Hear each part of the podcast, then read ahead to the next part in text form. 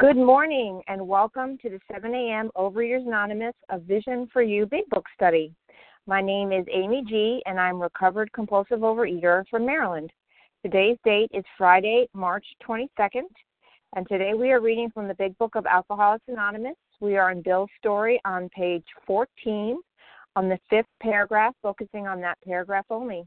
Today's readers are, and thank you for your service, Kim G, Du L, Cindy M, the reference numbers for yesterday's Vision for You meetings are Thursday, March 21st, the 7 a.m. meeting, 12,687.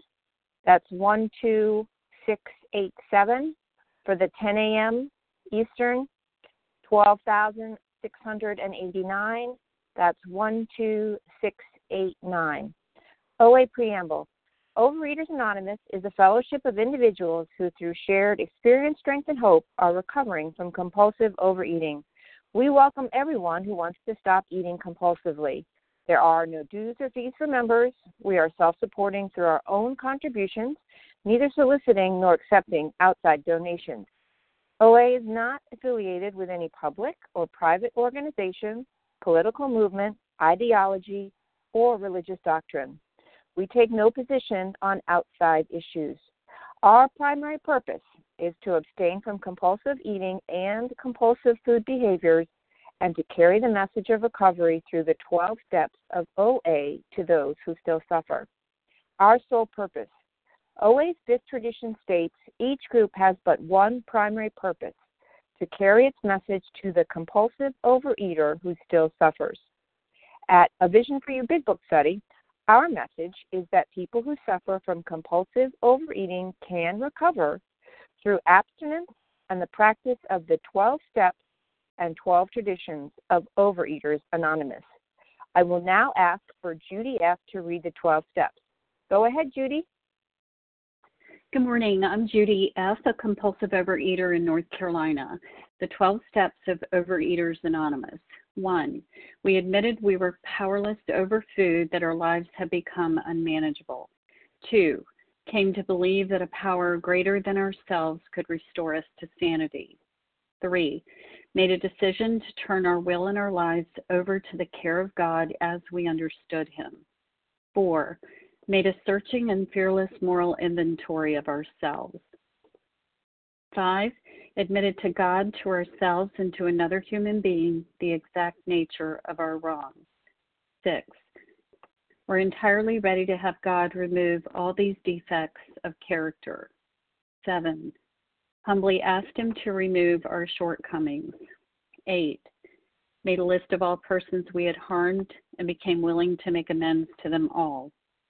Nine, made direct amends to such people wherever possible except when to do so would injure them or others. 10. Continued to take personal inventory and when we were wrong, promptly admitted it. 11.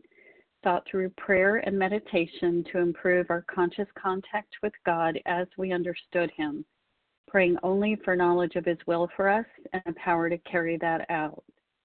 12. Having had a spiritual awakening as the result of these steps, we try to carry this message to compulsive overeaters and to practice these principles in all our affairs. Thanks for this opportunity to be of service. I pass. Thank you so much, Judy. I will now ask for Diane G. to read the 12 traditions. Go ahead, Diane. Hi, this is Diane G. from New Hampshire. The 12 traditions. Number one, our common welfare should come first.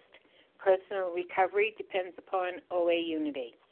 Two, for our group purpose, there is but one ultimate authority, a loving God as he may express himself in our group conscience.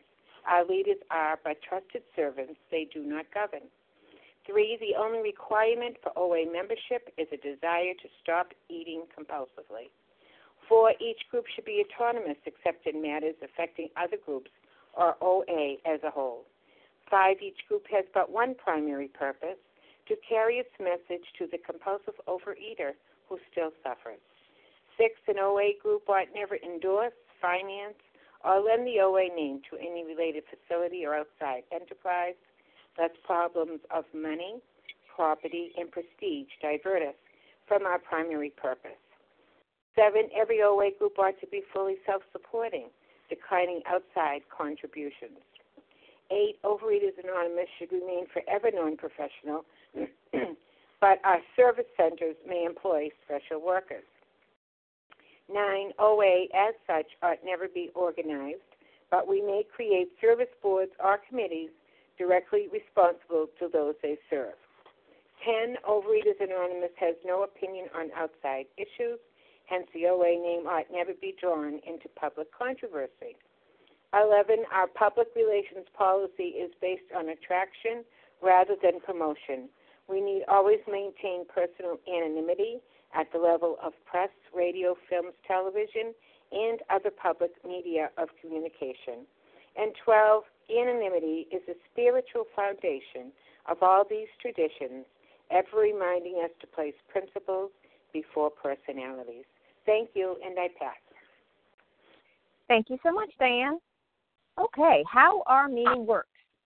Our meeting focuses on the directions for recovery described in the Big Book of Alcoholics Anonymous. We read a paragraph or two from the literature, then stop and share on what was read. Anyone can share, but we ask that you keep your sharing to the topic and literature we are discussing, and that you keep your share to approximately three minutes. If you go over, you'll hear me say time. Singleness of purpose reminds us to identify as compulsive overeaters only, please. Our abstinence requirement for moderators is one year and for readers is six months. There is no abstinence requirement for sharing on topics. This meeting does request that your sharing be directly linked to what was read. We are sharing what the directions in the Big Book mean to us. To share, press star 1 to unmute. Once you are done sharing, let us know by saying pass, then press star 1 to mute your phone. In order to have a quiet meeting, everyone's phone except the speaker should be muted uh, and try not to speak on speakerphone. Today we resume our study in the Big Book. In Bill's story, we are on page 14 on that fifth paragraph, focusing on that one paragraph, and I'm going to ask Kim G to get us started. Go ahead, Kim. Good morning, Amy. Good morning, everyone. While I lay in the hospital, the thought came that there were thousands of hopeless alcoholics who might be glad to have we have had so freely given me. Perhaps I could help some of them, and they in turn might help others. Oh goodness, I love when um, a new a new thought comes to me, and I saw this differently this morning as I was looking at it. You know, in step in pages one through eight, we we do step one in Bill's story, and then eight to twelve is step two, and then in pages thirteen and fourteen, he goes through the rest of the steps. So I'm thinking about in in in more about alcoholism when we meet Jim and Fred and Jim, who was in disease, restless, irritable, discontent, suddenly he has a bad day, suddenly, and he drank. And then we have Fred, who's had the best day in the world, not a cloud on the horizon. And the words they use is the thought came and he drank. And it really, you know, the thought struck me and he drank. And here we are with Bill, the thought came. So why is the thought came different when Bill's talking right here? you know, in the, earlier in the chapter where he's driven by success, he's driven by by money. Um, you know, he's stealing from his wife's slender purse. He can't make a living, but when he makes a little bit of money, he's paying off the bar bill because he needs to drink. Now he's completed steps one through nine. He has he's practicing and cultivating this spiritual practice in ten and eleven because he's got access to this power. So now the thought came, and it wasn't the thought came I have to eat. The thought came is I have to help others. You know, I, remember listening to a speaker recently, and he talks about everyone says, work the steps, work the steps. What does that mean? And what he says is what he now realizes after decades of recovery in AA is that the, the work is step 12, and that the preparation is steps 1 through 11. And I have to tell you, once I I spent 17 years in and out of relapse in OA, and I became a student of this big book. That was a shift. That was a change for me. Because see, I thought sponsoring was optional. I thought sponsoring was for the gurus. I was scared to sponsor, and when people tell me they're scared to sponsor, what I often tell them is, I would be scared not to. The only way that we're going to be able to keep the spiritual experience is by teaching others to do that. And I often hear people say, but I don't know the book as well as you. I can't do this. Well, I'll tell you, I learned this book by teaching it, not by going through it myself. And I remember specifically being told that I re- that if someone said to me, "Oh, Kim, you're recovered," I'm like, I I don't know what that means. I've only I'm only six weeks in. How could I have recovered? But it was one day when I was teaching this book, when I was sponsoring, and I was teaching this specific chapter, and I realized that I was talking in past tense. I was talking about the disease. I was a recovered compulsive overeater. I wasn't someone who was actively eating or recovering. And this is the beautiful gift in this. The thought came because of the work that Bill was no longer selfish and self centered to the core. Like it said, a destruction of self centeredness, and now he wanted to share it with others. And with that, I pass. Thank you, Kim G. All right, so we are going to open up for sharing.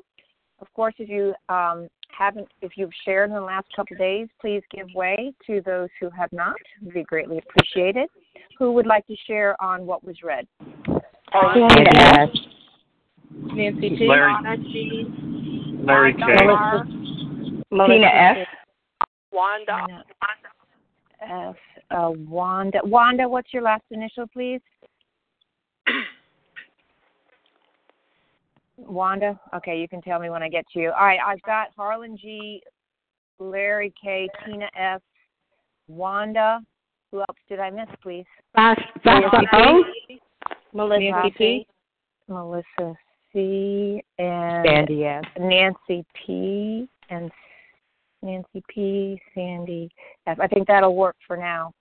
Um, I have Harlan G, Larry K, Tina S, Wanda S, I think, Vasa O, Melissa C, Nancy P, and Sandy F. Okie dokie. Let's get started. Harlan G, take it away. Thank you, Amy, and thank you to Team Friday for making this magnificent meeting possible. It is now December the 15th, 1934. Bill, on the 14th, has worked through what we know today as the first 11 steps of the program of AA. Although there was no AA and there was no 12 steps at that time, they were the six steps of the Oxford Group movement. Bill has had on the morning of the 15th a spiritual experience, and he talked his entire life about how the white light came into the room and he felt lifted up and he felt changed. What is the result of that change? Change is worthless unless change affects different behaviors, attitudes, and ideas. And the very first thing that's going to happen in this process here is he is going to begin thinking of other people for the first time in his adult life. For the very first time in Bill's life, he is going to be laying in the hospital, and the thought is going to come to him that there were thousands of hopeless alcoholics who might be glad to have what had been so freely given me. Perhaps I could help some of them. They, in turn, might work with others. And he is going to change the world. He is later going to tell in Akron, Ohio, Henrietta Dotson, when asked, Why are you so enthusiastic about this? He says, Henrietta, God has been so good to me. I just feel like I must tell others about what has happened. Bill Wilson, a selfish, alcoholic, self centered to the extreme, is now thinking of other people. Next week, we're going to read a line that is going to tell us that if we fail to perfect and enlarge our spiritual life through work and self sacrifice for others, we will not survive the certain trials and low spots ahead. There is a myth in OA today, and it is a myth, and it says abstinence is the most important thing in my life without exception. False the most important thing in my life, without exception, is to perfect and enlarge my spiritual life through work and self sacrifice for others. And how specifically do I do that? By working with other people, as Kim alluded to in her share. There are people sitting there, they haven't sponsored, they've been in these programs for decades. The book will do the work for them. I must remember this for me. If they want to recover, I can't say the wrong thing. If they don't want to recover, I can't say the right thing. My job is to transmit this to other people so that I can catch lightning in a bottle. And the only way I'm going to keep it is to teach it and teach it incessantly and do it as if my life depended on it because it does. And Bill is going to catch that idea and he's going to move it forward so that not only will AA now be in 170 countries, but the sun will never set on a vision for you, and the sun will never set on OA and the work we're doing. And where does that work begin? When one compulsive overeater speaks to another compulsive overeater to break down their differences and give them identification. This is the purest form of service. Forget about the board of trustees, forget about all that other stuff. The most pure form of service in the world is at the meeting level one to one. And with that, I will pass. Thank you very much. Thank you, Harlan. Okay, Larry K., you are up, followed by Tina S. Go ahead, Larry. Hi, Amy. Thank you so much for your service.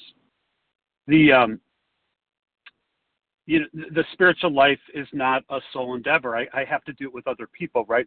My my primary takeaway from these paragraphs is I, I have to embrace a life of service work. I, I have to do it, or I'm not going to stay sober. I'm not going to stay physically sober. I'm not going to stay emotionally sober. And you know, if I look at conversely, if I look at the opposite of that, really, when I do serve others without any expectation of, of getting anything in return, you know, to the best of my human ability, right? It's not possible for me to be separated from God. I know that for me because um, that's that's the way it feels. I, I feel my most spiritual when I'm when I'm carrying the message. And yet the challenge for someone like me is that the human heart it longs to be loved and validated. And if you're if you're anything like me, and you probably aren't, who knows? Um, hopefully you're doing a lot better. We're often afraid of rejection. You know, because we've been hurt, we've been betrayed, the rug's been pulled out from under us, we've been abandoned maybe. And and see, these ghosts of loss that you know I kind of wear around my neck here. They kind of it's kind of a warning to hedge my bets, to to to put up a shield, to protect myself from more loss and rejection. And I sometimes I can carry that as I'm as I'm trying to work with others. I carry that ghost of rejection around my neck, e- even as I'm trying to help others. And so, what do we do? Sometimes we try to sponsor others by, you know, by dictating the outcome rather than leaving the outcome to the ultimate sponsor. It's not me. Whether someone gets well or not is not up to me. See, today I try to remember not to drag people off of the bar stools. It doesn't work. I try my best to carry the message, you know, not to make friends or to receive validation, although sometimes that happens. Those things may happen. The big book reminds me of my real purpose on page 77. It says our real purpose to, is to fit ourselves to be of maximum service to God and to the people about us. Can I try to do that in a compassionate way, yet be steadfast in my commitment to the stuff? Yes, I found that I can. I remember um, Bill reflecting back when he, he was with Ebby, and he said, Ebby, uh, must have struck me deep. He must have deflated me way down and made room for the grace of God that was forever blocked by my own raging ego. You know, we're all a link in the chain. And if we let our light shine, we unconsciously give other people permission to do the same. It's an awesome thing. We, we become liberated from our fears, and our very presence liberates others only by the grace of God. It's all God's handiwork, as Leah told me one day. With that, I pass. Thanks. Thank you, Larry. Tina S., followed by Wanda. Tina, go ahead. Thanks so much, Amy, for your service. Tina S., recovered compulsive eater, anorexic in Florida. wow, heard some really great things this morning. So grateful to be on the line and to be part of. Uh, you know, I, I totally agree with what was said that, you know, certainly, well, he, the thought uh, came to Bill that, you know, that he might that others might be glad to have what he had been so freely given, and perhaps he could help some of them. What a spiritual experience in of itself. You know, the divine intervention of let me help someone else as opposed to being so selfish and self centered and only thinking of myself. And, you know, what I love here it says, perhaps I could help some of them. They in turn might work with others. And then, you know, previously he says it was so freely given to me you know i did not have to pay for this stuff you know i i've heard over the years and you know for whatever reason i didn't participate in in the paying uh diet clubs. You know i tried to do i guess what was what i didn't have to pay for to save my money for food. I'm not quite sure but you know the good news is that you know if i followed your directions uh, from someone in whom the problem has been solved, that maybe, you know, I too can give this thing away, have this spiritual experience, a transformation that comes about and it talks about through the 12 steps of Alcoholics Anonymous. It's just not that I, I get free from the food or, or, you know, I start, you know, going to meetings and talking to others and then, you know, poof, you know, I have a transformation, a spiritual awakening.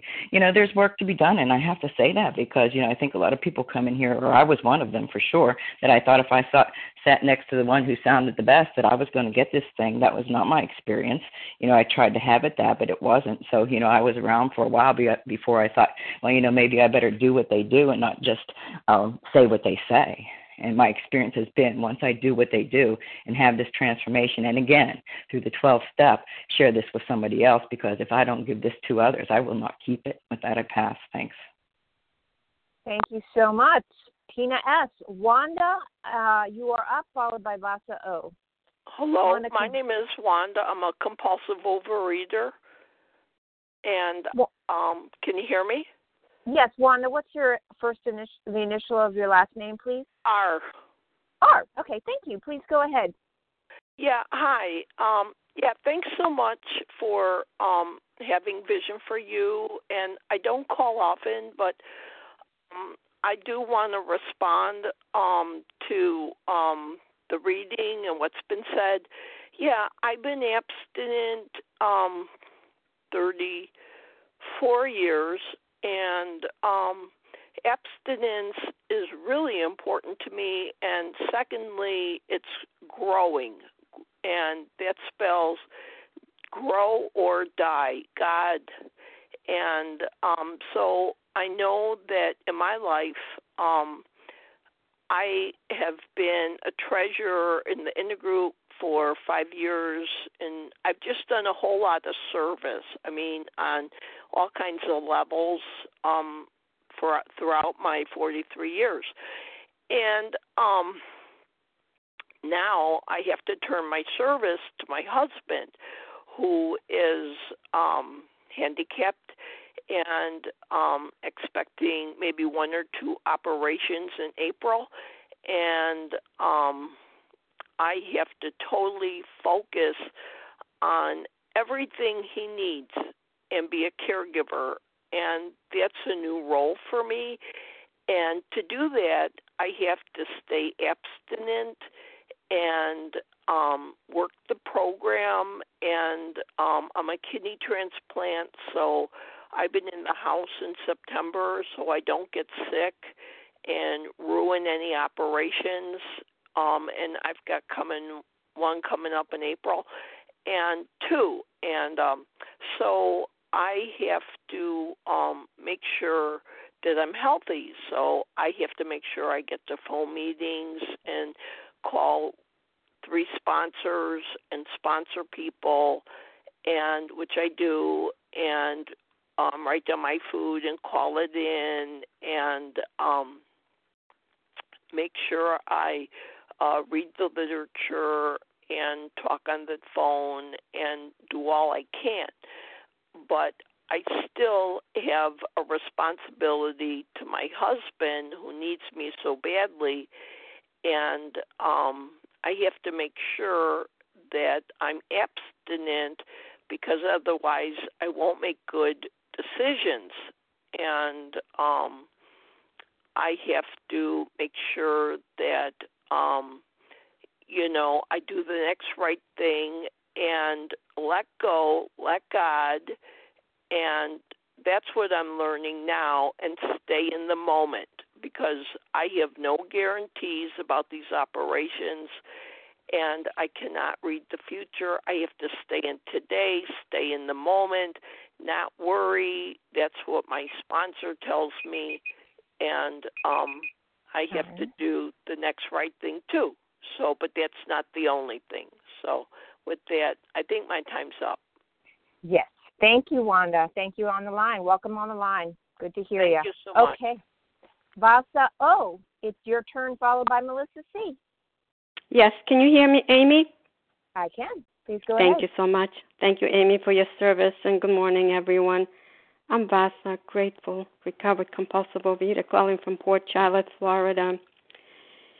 Yes, I uh, again, this is a, a good paragraph, and I remember when I came to my first meeting many, many years ago, and when I was ready and willing to surrender to a power greater than myself, I did have a spiritual experience, and I didn't even know what it meant. I just knew something happened and I could not wait to tell Abby the ne- my Abby next morning what happened. And she said to me, "Anything is better than the way you were or the way I was. So hang on it." And that was the beginning for me. If I did not have that spiritual experience, I would have never come back to the program. And um but I was ready and I was willing to surrender from this horrible, deadly disease. I'd probably be dead today if I didn't surrender to a power greater than myself and the 12 steps. And how blessing, what a gift this is, you know? How many people are suffering out there with this disease? It's more than alcoholism. I do believe it's more than drugs. It's, I'm not. I mean, those are horrible addictions too. But I do believe food is like number one killer in this country. And finally, uh, you know, like I, I felt like the shame felt away from me when I realized, you know, when I said it's just not me, you know, this, you know, again, it's all over this world, especially in America. And then that's when I decided, you know, I need to help others. And that's when my sponsor said, you know, we have been given this program, we have been given you know the gift of um abstinence and you know the physical emotional spiritual healing as we're going through the steps. And now we have to give it away. And uh, that's step 12 and i'm saying well i w- i didn't go through the whole 12 steps the way they laid out. Now i was going through the big book so i took the steps probably one or two weeks you know became abstinent put the food down. And she said now you have to give it away. I said well i don't know how i'm going to do that and she said, You just tell your story and tell what your higher power is doing for you that you couldn't do for yourself. And you don't have to do this perfect. And uh, again, if people want it, it's there. But if people don't want it, I cannot drag people to do what I'm doing. They have to be willing, they have to want to do it. And I'm not responsible for other people's recovery, and other people are not responsible for mine. I needed to take responsibilities. I'm just so grateful, and we are so blessed to ha- to be here together, and especially the version, the vision for you. I'll wrap it up. Wrap it up. This is the best meeting I've ever had in my whole life. Coming here every morning, whether I share, I listen. It's just it's I can't imagine going. I mean, there are other wonderful meetings, but this is the best for me. Thank you, and I pass. Thank you, Vasa O. Oh, Melissa C, followed by Nancy P. Go ahead, Melissa. Hi. Excuse me. Hi. Good morning, Amy. Thank you so much for your service. It's Melissa C, recovered compulsive overeater in New York. And, you know, I just like, I love that, that he's laying in the hospital and the thought comes of other people. You know, that to me that speaks volumes about the trans you know the transformative power of God that um because if you're a self-centered person like Bill like like me um when I'm in a hospital or when I'm in the midst of the crisis you know my my thoughts instinctively have always been on me and my mm-hmm. crisis you know that the the being so um consumed with what's going on with me. and you know, and every time that I had a crisis or a difficulty, it was let me sit and ponder this some more. Let me call a million people so I can tell them about my crisis. And this is, you know, we're given directions here. It's the exact opposite, you know, that our thoughts in those times must be on others. And that has um, transformed. Not only did it, I was transformed so I could do that, but doing that actually transforms my problems. It it does. It really works. That um, when my thoughts are overly consumed with myself, I have to realize that every problem there's nothing wasted in God's economy, and and every problem that I have faced, you know, yes, with morbid obesity, yes, with food, you know, with food addiction, uh, with with my kids, with my job, with my parents, everything has had usefulness, has has been transformed into an opportunity to be helpful for other people. My set of experiences make me uniquely useful. And that's really what I hear here. And, you know, it also reminds me that right in the beginning, in the doctor's opinion, it says, you know, that this is part of the rehabilitation that working with others you know yes we we do this at at step 12 but i'm still being rehabilitated. You know the rehabilitation i'm recovered. I am not i'm not done. Um, you know the rehabilitation of this person is for the lifetime. That's, I think, what it means to grow spiritually. If I think I'm done and I think I've arrived and I've got nothing left to do, um, you know, I'm a bite away. And um, I'm grateful. This has actually turned out to be my thing. You know, I love working with others. Um, it really is the bright spot. Thank you. With that, I'll pass. Thank you so much, Musa C. Nancy P. Followed by Sandy F. Go ahead, Nancy. Hi, thanks for letting me share.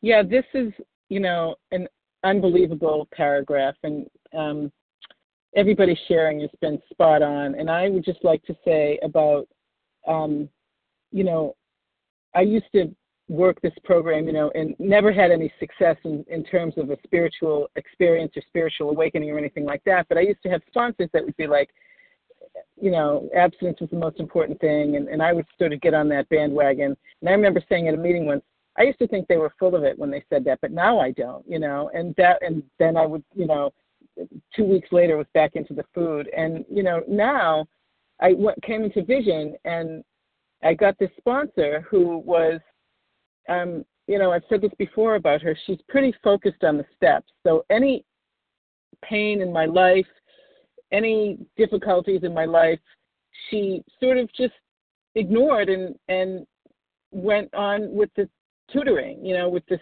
with the teaching, and um, you know, I got better.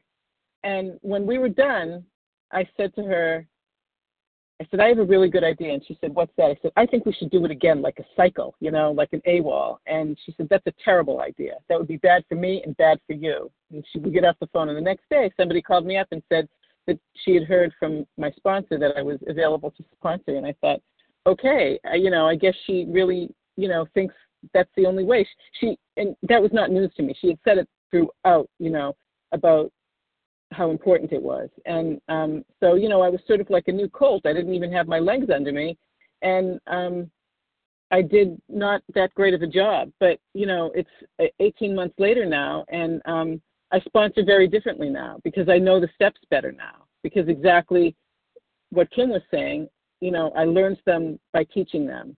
And um, everybody, you know, my experience is the truth. Whatever my truth is today, I hate that expression, my truth, but whatever the truth is for me for today, I absolutely know that it will change um, going forward. And the further away from my eating I get, um, the you know, the deeper into my spiritual recovery, my spiritual life that I get, I get further away from the edge, but I don't get any closer to the center. In other words, it's it's infinite. I can I can never get too spiritual. I can never learn it and go through the middle of that and come out the other side. The only thing that will do that to me is if I pick up the food. And um, thank you, God, I have not done that yet. And with that, I'll pass.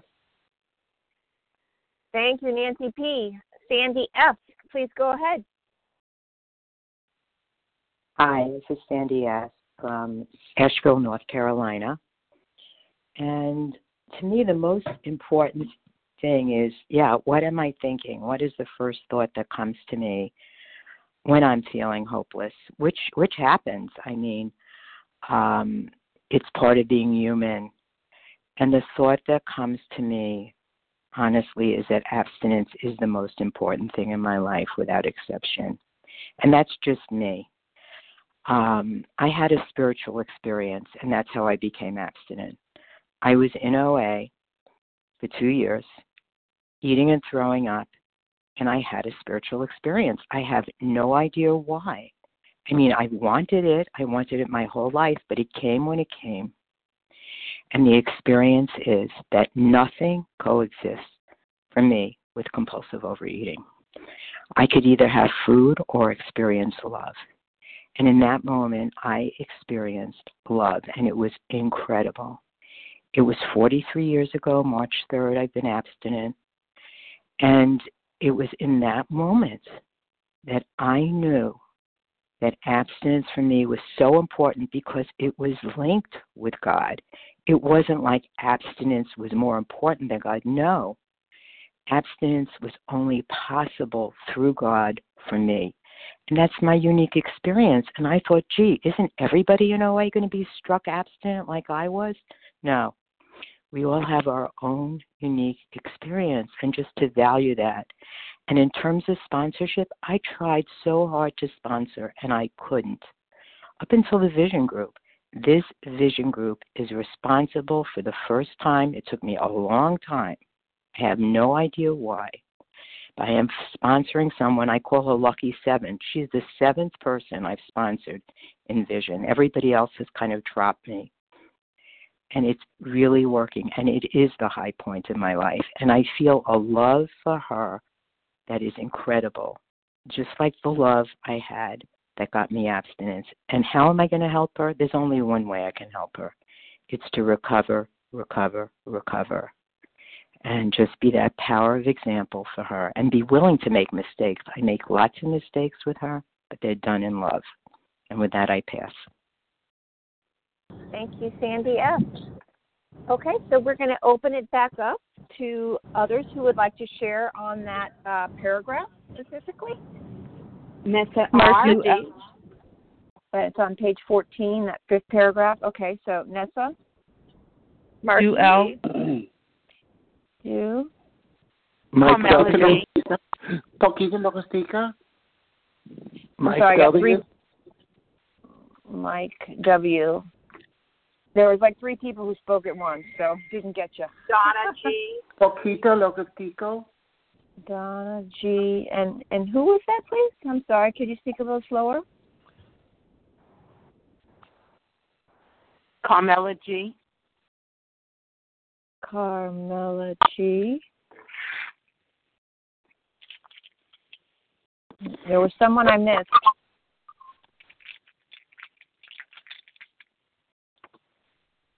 Well, I have room for a couple more. All right. We'll go with that. Nessa R, Mike W, Donna G, Carmela G. Okay, Nessa, please go ahead. Thank you. Good morning, Vision for You. This is Nessa R, um, a recovered compulsive overeater in Toronto, Canada. And the thought came. And the thought that came to me is that the thought always comes. You know, the question is which thought? Is it going to be a thought about food, a self centered thought? Or is it going to be uh, a God centered thought about helping others?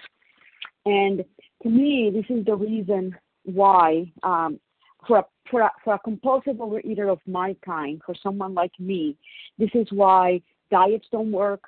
Abstinence alone doesn't work because the thought always comes um, about food, about um, well, maybe I can do this. Maybe I can eat this little bit. Um, something like this won't hurt me. I'll just have one. You know, that thought always comes. You know, and how do I get rid of that thought? How do I transform that thought into a God centered thought? Well, the answer is I don't. God does that for me, but I have to do my part. And what is that part? The steps.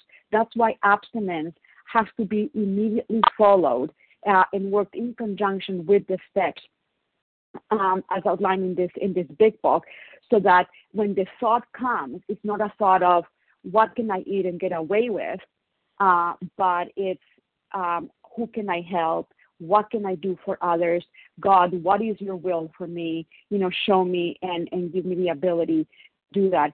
And and uh, you know, th- there's a big difference. You know, um, it says uh, on page 19. Um, that uh, elimination of our drinking is but a beginning.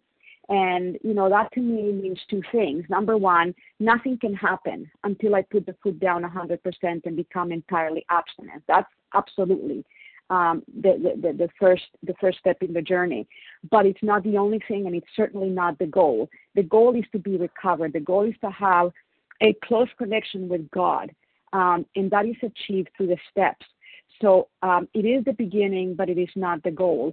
Um, and the reason is because of this, because the thought always comes. And so, what thoughts do I want to have? Do I want to have thoughts that push me into the food? Or do I want to have thoughts that push me away from the food? Um, and if I choose the latter, then what I need to do is very clear. You know, work the steps. You know, trust God, clean house, help others that is the answer in, in the kind of thoughts that I choose. And with that, I pass. Thank you, Nessa R. Do L, you're up, followed by Mike W. Go ahead, Do. Good morning. This is Do L, Recover Compulsive Overeater.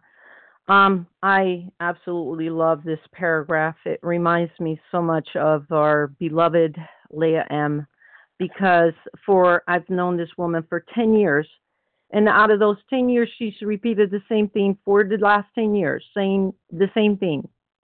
Do you come to this meeting for an hour or two and get this spiritual oasis and think that's sufficient enough to carry you through the rest of the program?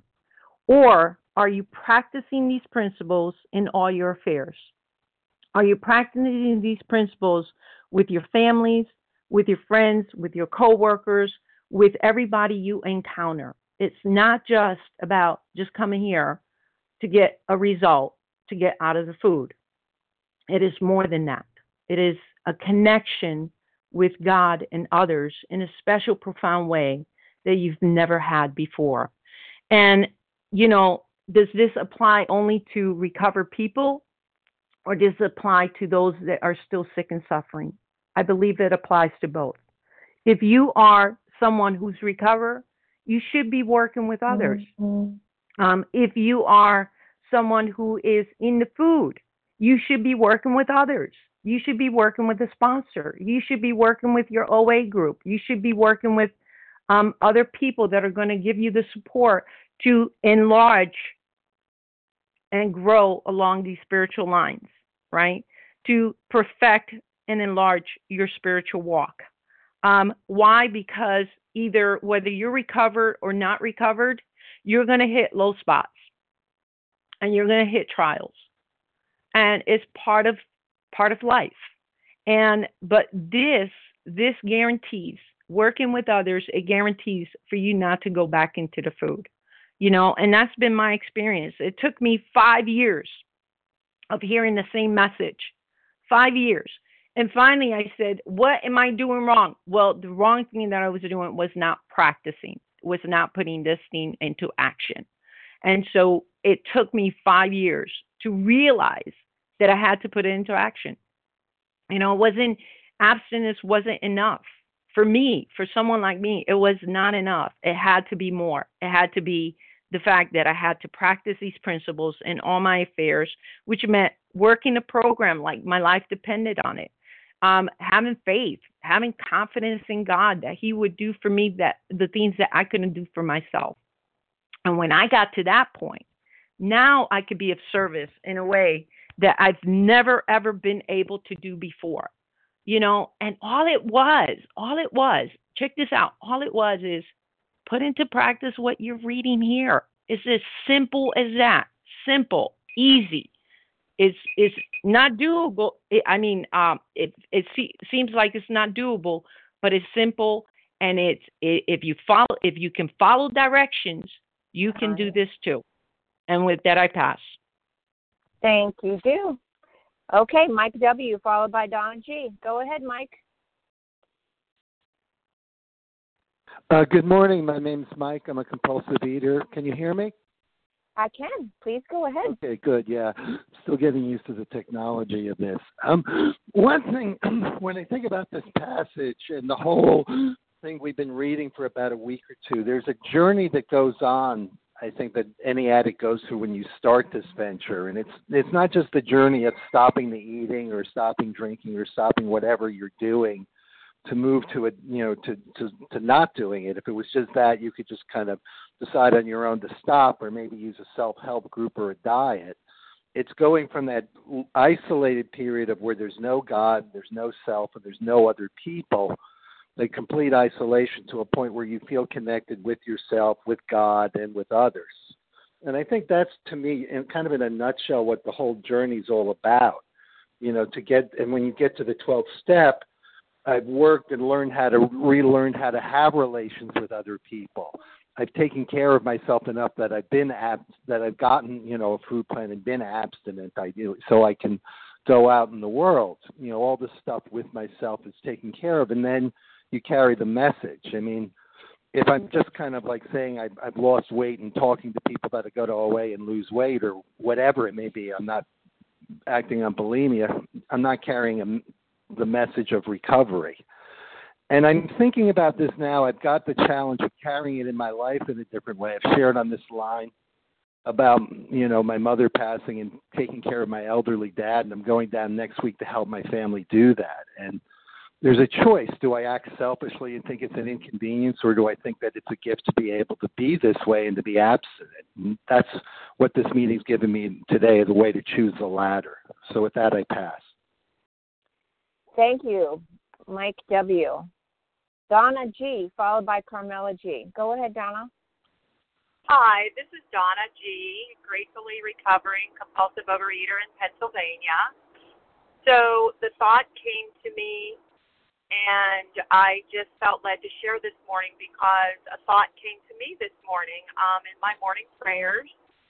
I the first thing I was praying about was gratefulness I was just overcome with gratefulness for the many gifts that my recovery has brought me. And I just was asking my higher power, what can I do? What can I possibly do to ever repay you? What can I do to show my gratitude? I feel like just in life in general, that's sort of a downfall of mine. I'm not real good about showing gratitude for things that people do for me or um, uh, you know, people I supervise or or whatever. I'm just not real good with that. And I'm like, just show me what it is I should do um, to to to glorify what you to to show you thanks, to give you thanks. And um, the first thought that came to me was, you need you need to pass on what you've been given. You need to pass it on. And I'm not even through the steps yet. I'm recovering, um, and yet I just it came to me so clearly, and so that's why I decided to share this morning. I really want to reach out to all the newcomers and say that um, without going into tons of detail, you know, great, wonderful things happen as a result of working these steps. Miraculous things. Um, is it perfect? No. Um, is everything perfect every day? No. But um, you know, life happens. Um, we're still human but there's so many wonderful gifts. And for me, growing up the way I did, being um, confident or talking about good things that happen to you were considered to be sort of braggy and you shouldn't do that and you know that's that's being um I don't know that's being uh thinking you're better than or or whatever I just have a lot of negative um um messages in my head about sharing good things. I think people around me um, have just in general. I think people are more comfortable if you're a victim rather than um, somebody who is um, doing well. I, I found myself yesterday with somebody who um, doesn't seem real happy with my recovery, and I found myself talking a little negatively to kind of match where I th- think she's at, and then I just caught myself, and you know, I, I, I, I don't want to be better than I'm not better than anyone else, but I want, I do want to reflect the great, wonderful, um, miraculous gifts that I've been given, and hopefully inspire um, hope in someone else through my experience, strength, and hope. With that, I'll pass. Great. Thank you, Donna G. Carmela G. It's your turn. Carmela, star one, please.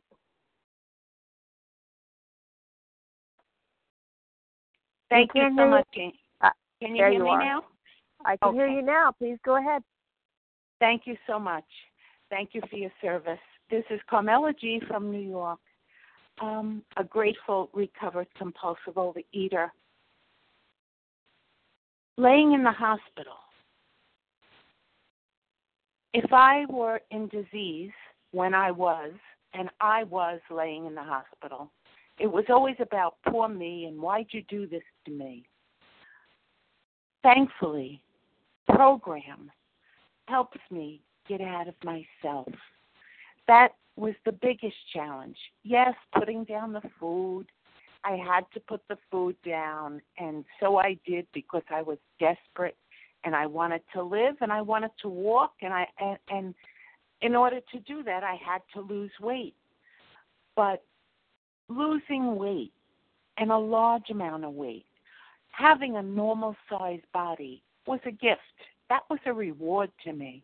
But the biggest gift was as I worked these steps and get out of my own head and stop thinking only that I'm the only one suffering. This this sentence says there are was maybe there were thousands of hopeless people that I could help.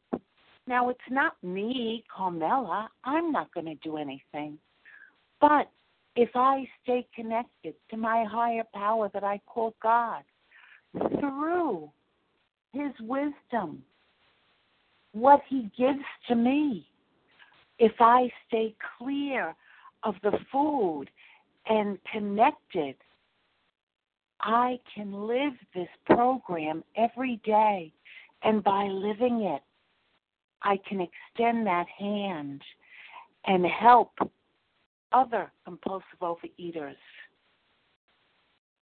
And that is the key because as I do, as I work with my sponsees, and it's a variety of women that I am sponsoring right now, all walks of life, it's amazing how I pray prior to working with them and the thoughts that come to me. It's such a gift. Every single day I'm given this gift, provided I do His will and not Carmela's. And that's the gift of this program and the gift of recovery. Thank you for allowing me to share. Thank you, Carmela G. Um, we have uh, about two minutes left. Who would like to wrap us up? Craig, yeah. Okay.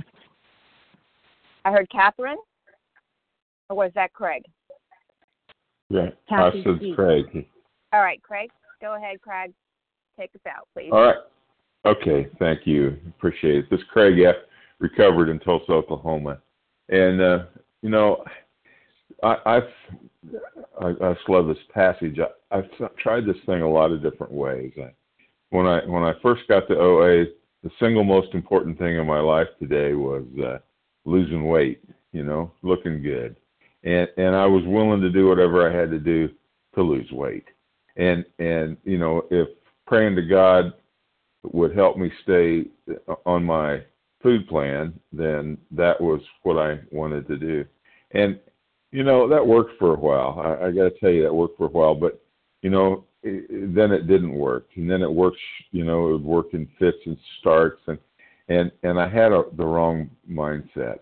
uh, all the way through. And and you know, I, I would uh, parrot that line, you know, and and I I I got to the point, you know, I got really sick and uh, I got really desperate, and I got to the point where I saw that what I was missing in my life was that the clarity of this connection with God. You know, this this idea that that uh, food was in my way, that my will was in the way, my my willfulness was in the way. And and when I got to that point that I could surrender and say, God, whatever you want, whatever it takes, whatever I have to do, uh, you know, where standing in the sunlight of the Spirit became the single most important thing in my life today. And I wanted to get all that willfulness out of the way, all that selfishness out of the way. And yeah, get the food out of the way. Whatever stood between me and God so that I couldn't couldn't live in that sunlight of the spirit had to get out of the way. And I I had another moment here about a, a little over a year ago.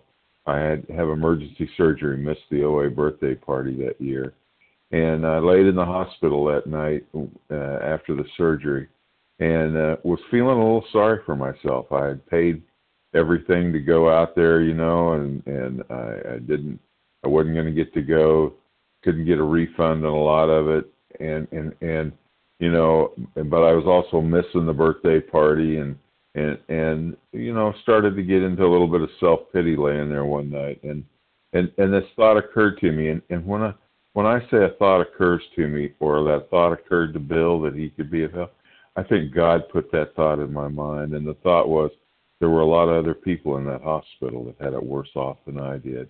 And and I began to pray for them. And as I prayed for them and, and prayed for their families laying in that hospital room, the the self pity fell away and I stood back in the sunlight. And you know, it works the same with with working with others. When I work with others, when I sponsor hard and I Hi. sponsor as much as I can, thank you the self pity and the selfishness fall away, and I can stand in the sunlight of the Spirit. And with that, I'll pass. Thank you. Thank you, Craig F., for wrapping us up. I'd like to thank everyone who has shared and all of our readers who have given service. Greatly appreciated. Awesome meeting. Please join us for a second unrecorded hour of study immediately following the closing. The share ID for today's meeting, Friday, March 22nd, is 12,690. That's 12690. We will now close with the reading of the Big Book on page 164, followed by the Serenity Prayer. Do L, could you please read that for us?